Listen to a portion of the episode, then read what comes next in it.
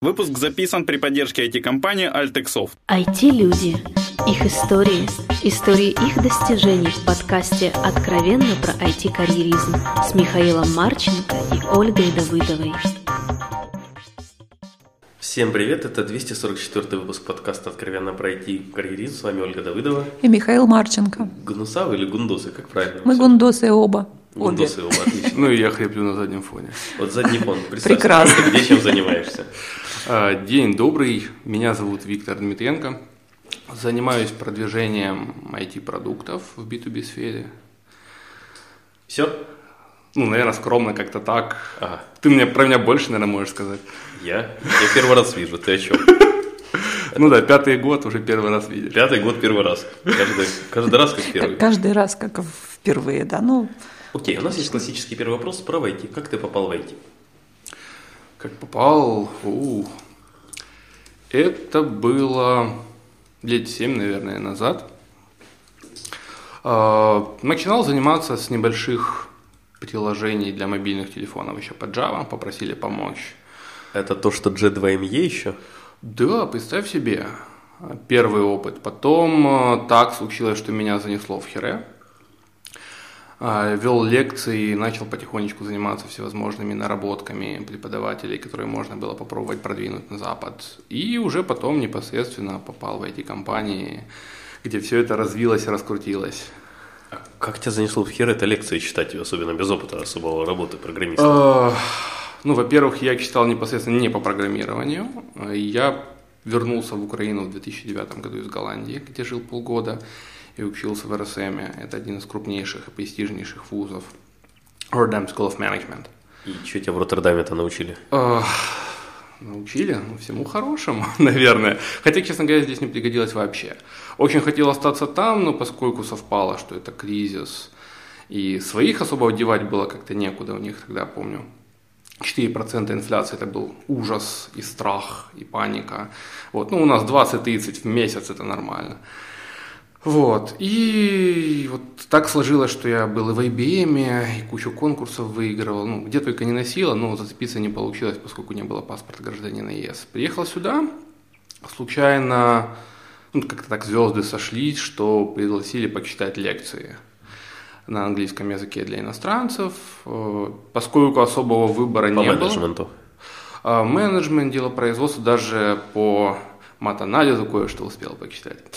Вот, то согласился и пошел работать в Хире. Проработал там где-то на full тайм два года и еще года два ходил, дочитывал время от времени, когда просили. и как тебе вот э, преподавательская деятельность? Ты знаешь, здорово. А, а что именно здорово? А, Интересно, во-первых, общаться с людьми, которые чего-то хотят, но таких немного, к сожалению, как обычно бывает, что люди приходят в ВУЗ и зачастую только там, избранные единицы понимают, зачем они вообще здесь оказались. Обмен информацией, рассказать что-то полезное, показать людям, каких ошибок можно избежать, потому что тоже у нас с образованием есть очень большие проблемы. А, Вот, вот как-то так. Окей. А дальше ты как бы попал в Mobidев. Да, было дело. А что это за компания, чем она занимается и что ты там делал? А, Что это за компания, чем она занимается, наверное, лучше посмотреть сейчас на самом сайте, потому что я там уже не работаю довольно давно. На тот момент она занималась аутсорсом, разработкой мобильных приложений под BlackBerry, iOS, Android, вебной разработкой. Вот. А, Попал я туда по приглашению. То есть, знаешь, как обычно, если ты что-то делаешь, тебя замечают и говорят, вот, вот этот парень, мы его знаем. По блату. Нет, не по блату. А По блату это По если по блату это если тебе говорят, вот этот хороший мальчик, давайте его возьмем, пускай поработает. Как-то у тебя акцент сразу поменялся. Не знаю, я немножко хриплый сам, поэтому взял высокую ноту. Вот. э, Одна из моих коллег, которая работала в Хире, там работала, и в один прекрасный момент мне позвонили и сказали, вот у нас есть задачка сложная, хотелось бы с тобой пообщаться, сможешь, не сможешь. Пообщались, потом где-то, наверное, через полгода они сказали, вот у нас все уладилось, давай приходи к нам работать. А какую задачку рода ты должен был решить? А, Изначально я помогал с продажами, работал в отделе продаж, поднял с нуля Эланс, раскрутил его, ныне уже почти покойный. А, Параллельно с этим подключился, начал поднимать отдел HR. Тогда мы с тобой познакомились, когда мы с коллегой начали ходить на ярмарки вакансий. Было дело, было. Я смотрю, такие глаза закатили. Я клеился к твоей коллеге, я вспомнил, да. О боже, слушай, она уже замуж. На ярмарке... Не, на тот-то момент она была не замужем. Подождите, Миша, мальчики. какие откровения На всплывают? ярмарке вакансий клеился И к HR, и к участникам, которые туда ходили. Оль, а ты отлично Слушай, я помню, что у тебя была какая-то девочка со шляпой, когда мы первый раз познакомились. Ну, в общем, это дело э, сивой давнины. Одна девушка, две девушки. О боже, Миша, ты неисправим. Вот. Э, Параллельно с этим еще успел попеймить проекты. Что еще было? Ну, потом создал отдел маркетинга. Слушай, ну я вот просто плохо понимаю, как э, чувака, который преподает на английском лекции в Хире, есть смысл брать на то, чтобы раскручивать Еланс, HR, это как бы, по-моему, немножко разные задачи. Построить А, какое-нибудь на там тот- свое образование внутреннее еще, да, может. На тот момент компания была довольно небольшой. Ну, почему? Получилось. Мобидев в топах до сих пор. И там довольно существенная часть моей работы. А, В принципе, все работает. Ли- Лишь бы было желание. Нет, просто я неплохо понимаю, почему вот звать тебя. То есть вот какие ты такими заслугами Хире отличился, что это таки не блат, а вот по знаниям. Продвижением довольно успешно все выходило. Что ты продвигал тогда, когда еще ты был в Хире? А, Когда был в Хире, занимался непосредственно раскруткой и привлечением всевозможных рекрутеров с той стороны, с иностранцев, которые сюда поставляли студентов на учебу. То есть при мне этот показатель вырос процентов так на 300. То есть ты помогал Хире раскрутиться Ну, не Хире, вуз? а конкретному подразделению. Ну, имею в виду, как сделать его более привлекательным для иностранных Да, студентов. да, да. Мгм. Вот. А, тогда понятно.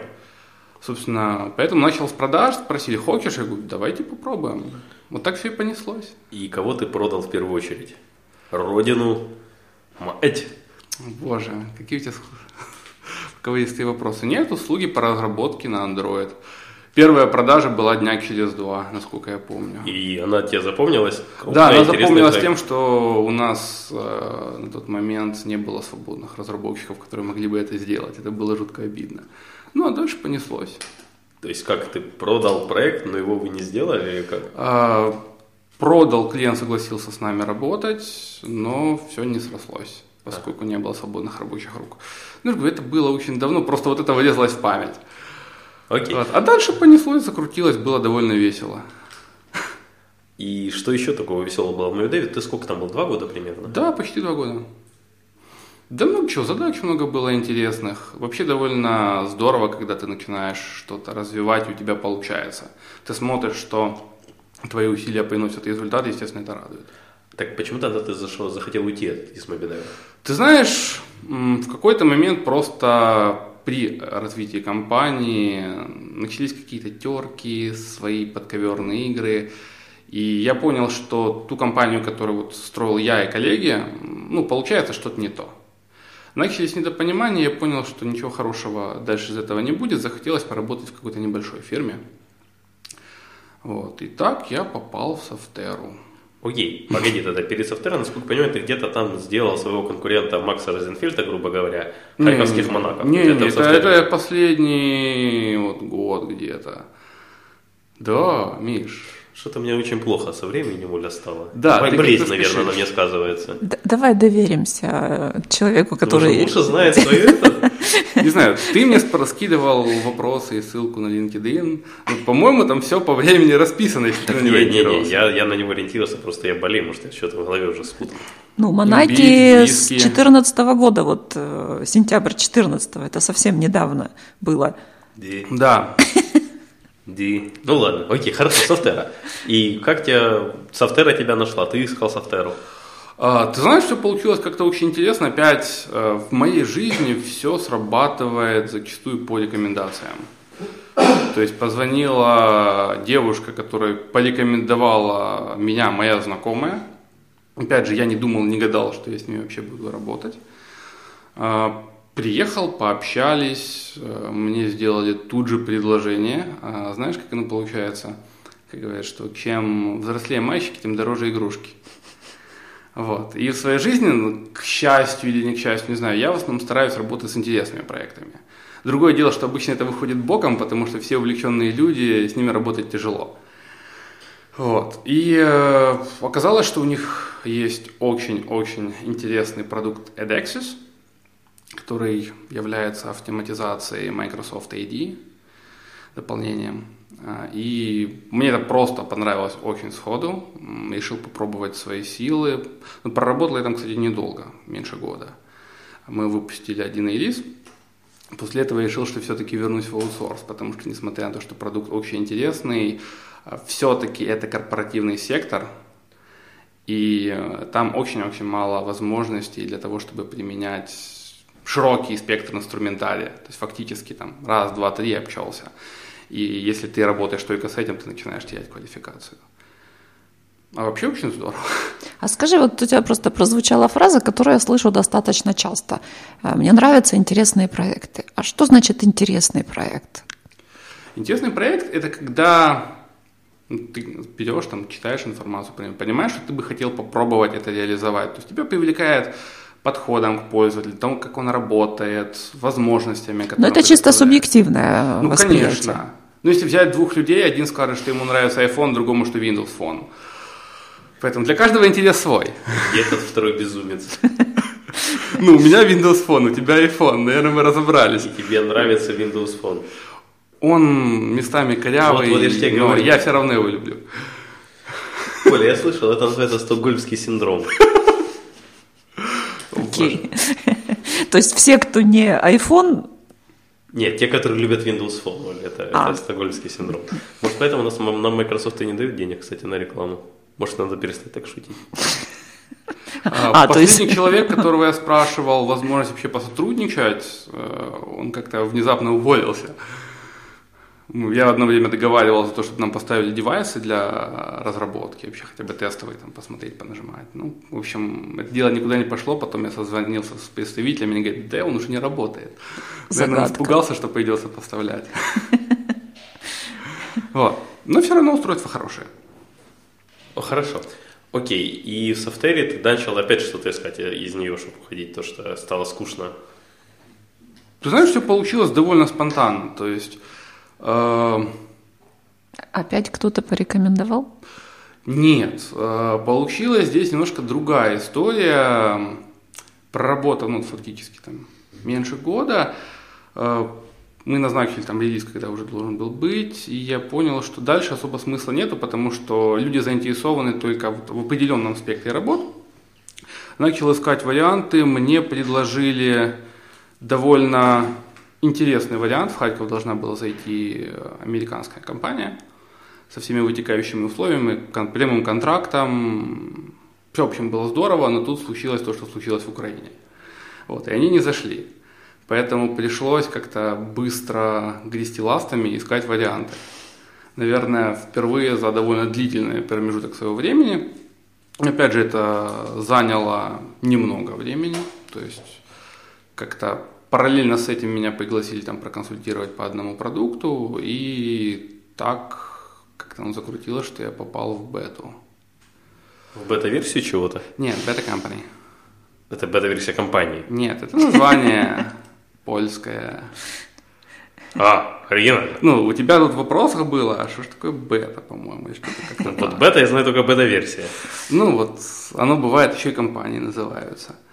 Вот. Это провайдер первого уровня IP-телефонии, вообще услуг виртуальной телефонии. Они представлены на куче рынков всевозможными брендами. Хорошо, а там где-то в этот момент ты вроде свой небольшой бизнес. Да, параллельно у меня всегда постоянно какие-то проекты есть. Вот, Вот, ты спрашивал по поводу тех же маньяков. Вот такой backside проектик. Э, Ну, я думаю, ты слышал про станцию Харьков, например. Без понятия, что это. Я слышала. Вот. э, Станция Харьков – это проект, который позволял, ну, собственно, люди на добровольных основах позволяли переселенцам устраиваться. То есть они искали, где их пристроить, накормить, обогреть. Вот. Это сделали два моих хороших знакомых, Леня и Лен- Лена Гукаловы. А параллельно с этим там участвовали, волонтерский пункт на вокзале находился, туда тоже приезжал, периодически помогал. И возникла идея, поскольку Харьков э, зачастую ассоциируется, это расстрелы, это советский стиль а, и голодомор, больше здесь ничего нету. и параллельно с этим еще рассказывать, что Харьков это исключительно русский город, рассказать, как же на самом деле было. И вот собралось несколько энтузиастов, в том числе и я, искать информацию, выкладывать ее в интернете, а, проводить лекции, проводить э, прогулки по Харькову с рассказами, как же оно было, на, основании реальных документов. То есть никаких сказок, прибауток находить. То есть не то, что Розенфельд все волшебно а, ну, рассказывает. Розенфельд, он про себя говорит, что он добрый сказочник, и он классное дело делает. Просто в какой-то момент мы начали, наверное, пересекаться. Вот, проект жив до сих пор, я из него ушел летом, поскольку дальше не видел какой-то особой темы, это больше превратилось в развлекаловку. Для себя я ставил изначально вот именно такую цель, то есть проинформировать людей, что извините, ребята, ну как-то так оно все происходит в Харькове. Э, и занялся непосредственно уже параллельно с основной работой еще одним своим проектом, это одна атмосфера. То есть захотелось сделать что-нибудь на, на аналогичное TED, TEDx, только харьковского разлива, без франшизы, без ограничений. Ну, это, по-моему, у нас там следующий вопрос. Да, ну окей, окей, начали рассказывать, рассказывай, да, Оль? Конечно, зачем ждать вопросов? А, хорошо. А, суть заключается в том, что есть огромное количество специалистов, которые зачастую нигде не выступают, но при этом у них колоссальнейшее количество знаний и интересных кейсов, которые они могут рассказать. И есть большое количество людей, которые хотят чему-то научиться, но не могут, ну, там, допустим, для себя решить, с чего начать. А, суть проекта в том, что я нахожу таких специалистов, помогаю им сделать презентацию, оформить, провести все это. И параллельно рекламирую, приглашаю людей. У нас вместе, с выступлением идет онлайн-трансляция, потом выгружается это видео, аудио. В интернете можно послушать, поискать. А, пока что успел сделать три выпуска, потому что с людьми договариваться очень тяжело. Эти люди Зачастую все отменяют. Ну, та же самая ситуация, что и у тебя, Миш. Ты мне говорил сначала, что в 12 занято, потом говоришь, приезжай на 12 часов, потому что все отменилось. Вот. Та же самая ситуация абсолютно, плюс, э, скажем так, не хватает рук.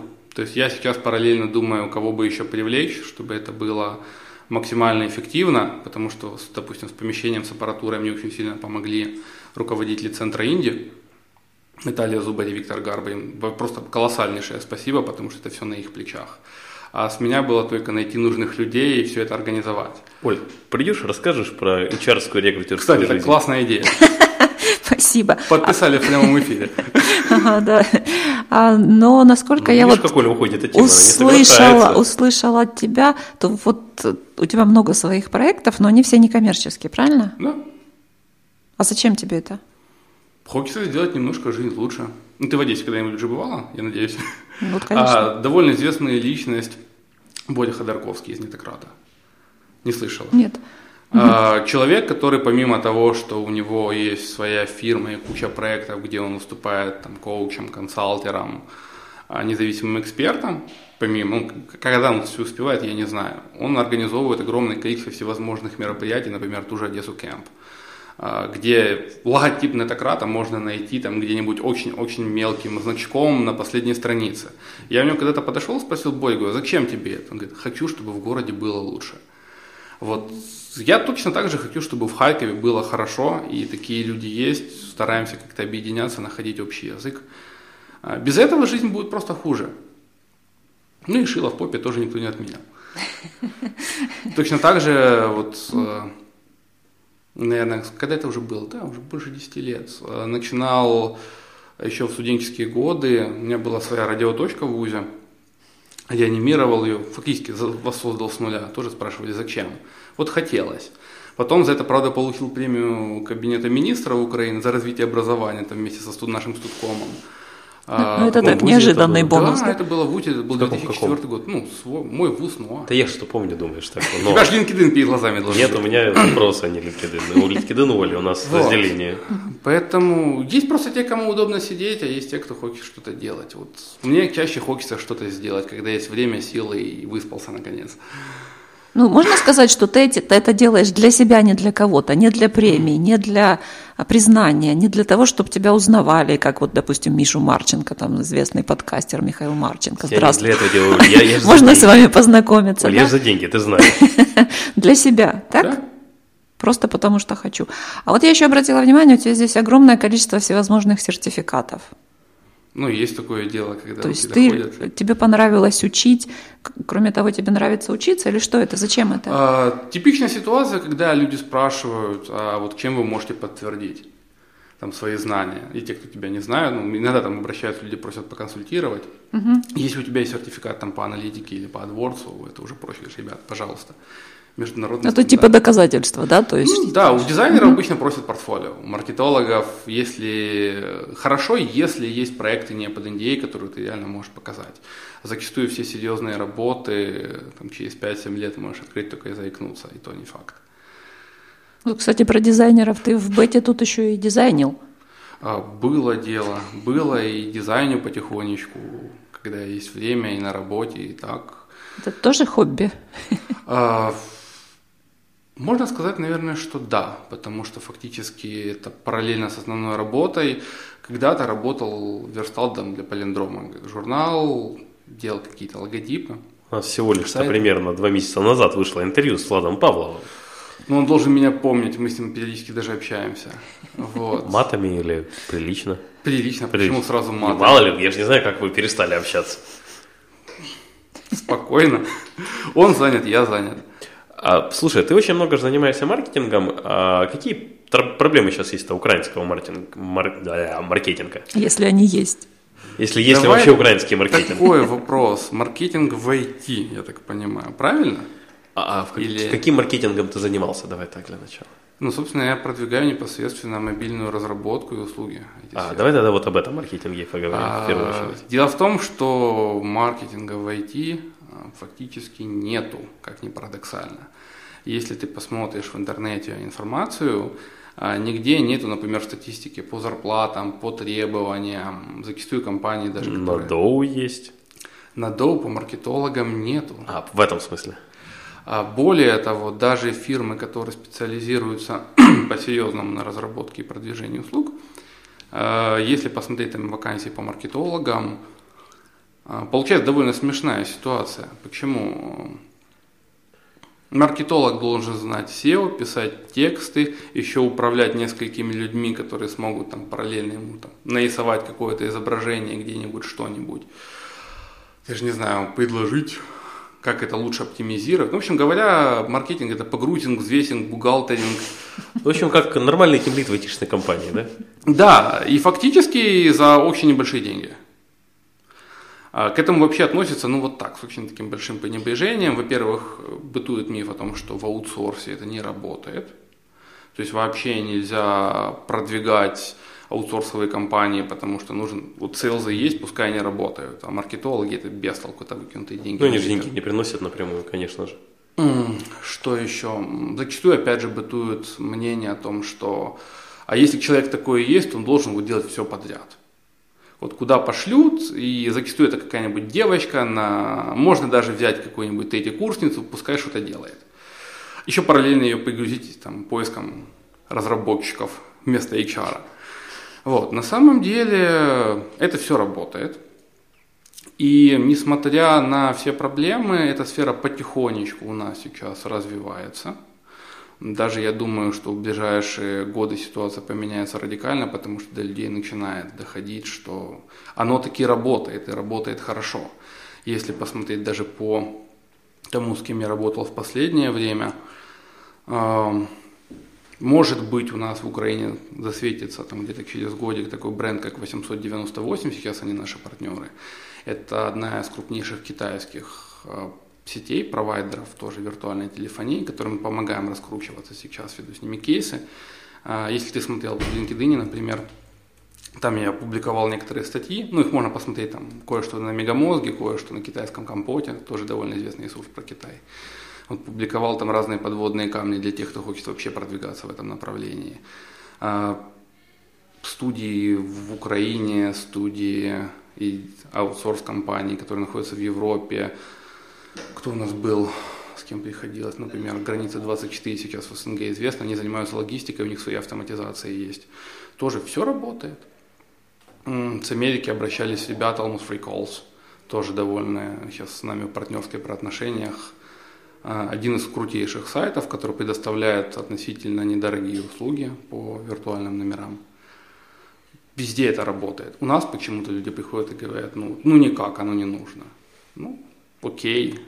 Ну вот есть кейсы каких-то IT-компаний, которые для своих продаж сделали нормальный маркетинг, увидели, что это опа, хорошо. Для тех, кому я помогал или вообще? Ну, давай и так, и так. Ну, тех, кому я тебе не могу сказать, сори, чувак, NDA. Вот. А вообще, ну, допустим, а, тот же пример Мобидев, вот мы начинали раскручивать. А Юра Лучанинов, который вот довольно-таки раскрутился своим вот я помогал, начинал его продвигать. То есть, пожалуйста, немножко усилий, человек стартанул. И при желании не нужно каких-то особых вложений. Ну как, бюджет однозначно нужен. Маркетинг с нулевым бюджетом – это долго и не очень эффективно. Вот. Долго, некачественно и неэффективно. Нет, Миш, некачественно – это если брать по украинскому сценарию, когда давайте возьмем кого-нибудь, и у нас 100% что-нибудь получится. Вот что-нибудь получается.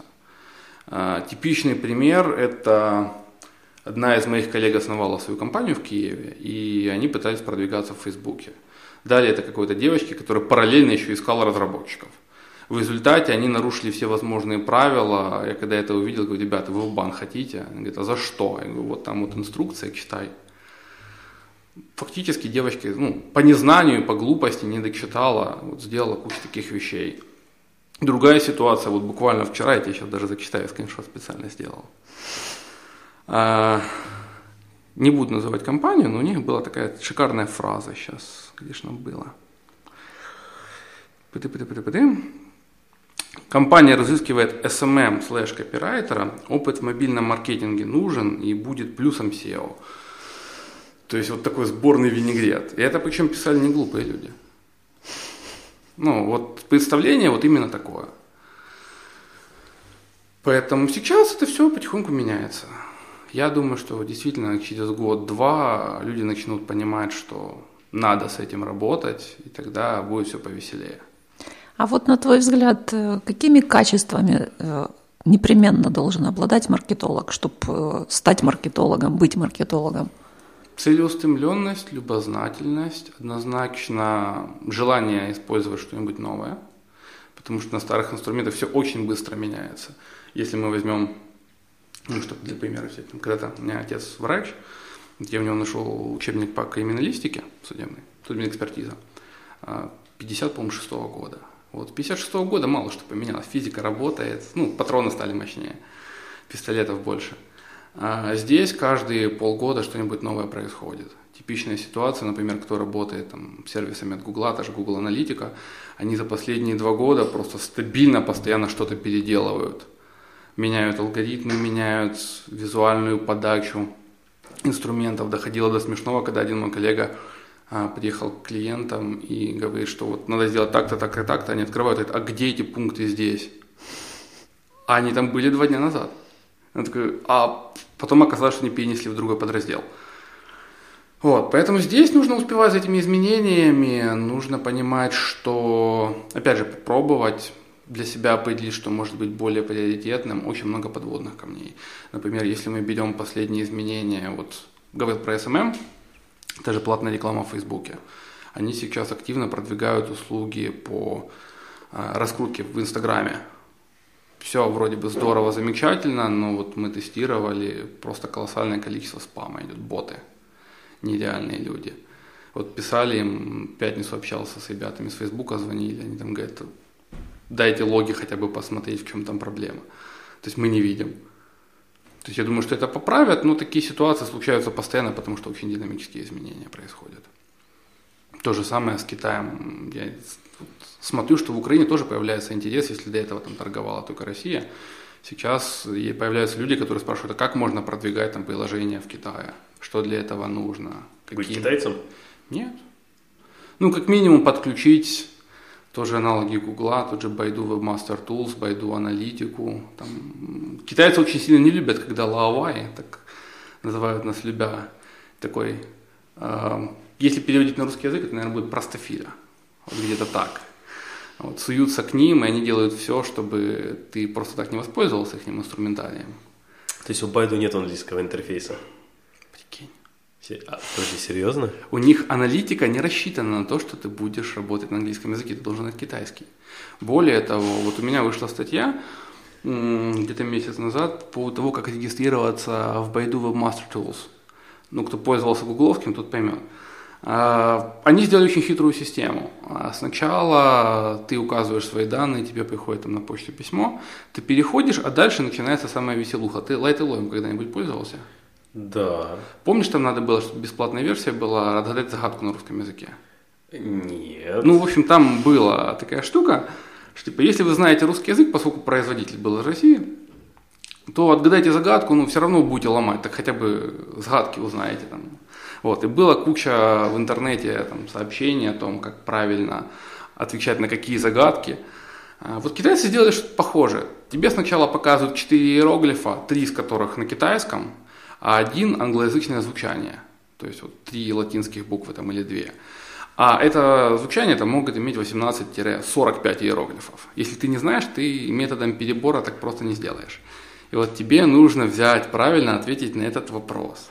После этого тебя перебрасывают дальше, и тебе говорят, хорошо, товарищ, а теперь введи китайский номер телефона, мы тебе смс-ку пришлем. Вот если у тебя китайского номера нету, у нас вот как раз компании, которые продвигаются на Китай, покупали для этого номера, то извините, вы не зарегистрируетесь никаким боком. Да, да, у тебя такое потерянное лицо. Ну, ну, не хотят они пускать нас, там своя кухня. Китайский маркетинг. А чем они нам тогда интересны? Очень большой рынок и прибыльный. Мы привыкли, что можно пойти в Штаты, договориться, найти себе клиента, который там даст задачу, работать, и на этом можно поднять, в принципе, там, до 50 человек за очень небольшой промежуток времени. Все здорово. А, Но вот там регион Индия, Китай, мы вот считаем там индусы, о боже. Индия это тоже большой рынок, пускай не богатый, но по чуть-чуть там набегает хорошая пеня. Вот у нас были переговоры там а, с одними ребятами, которые хотят наши услуги предоставлять там. И э, я вам скажу, что перспективы просто огромные. Просто мы вот как-то закостенели и смотрим Европа и Штаты. Ничего подобного. Можно работать и там, и там. Просто что нужно немножечко больше времени потратить и не идти как все. Вот. Ты уже учишь китайский? А, немножко, да. Ведь я скажу так, есть переводчик для многих вещей. Потому что учить очень долго и очень сложно. Да я смотрю, придется скоро нам всем учить китайский. Вот. Дальнейшие планы. Дальнейшие планы. На самом деле много. То есть, если говорить там про что дальше, ну, если говорить не такие абстрактные, которых действительно много, очень бы хотел, давно уже лею мечту такие написать и проиллюстрировать детскую книжку. Написать детскую книжку. Ну, у меня даже текстовка есть начатая, как-то Подожди, а забросил. почему детскую? А, ты знаешь, подтолкнула знакомая, у которой родилась дочка, и вот я как-то обещал, и вот с этой всей кутерьмой ну, отошло на второй план, все-таки хочется сделать. Вот тогда ам, хочется что-нибудь такое вот светлое, доброе, веселое, что в жизни иногда этого часто не хватает. Это будет веселая книжка. Ну, да я думаю, что однозначно. А писать грустную детскую книжку, ну это как-то совсем Ну, плохо. Мало ли. Вот. э, Довольно много скопилось всевозможных рассказов, стихов. э, Тоже как-то последние, наверное, года полтора забросил все это дело. Хочется издать. То есть вот Ты начал... в блоге где-то, где оно у тебя А хранится? что-то есть в блоге, если они еще живы. У меня было несколько блогов, которые закрылись. Ну, просто надоело вести. Э, Что-то в основном в бумаге или электронном варианте.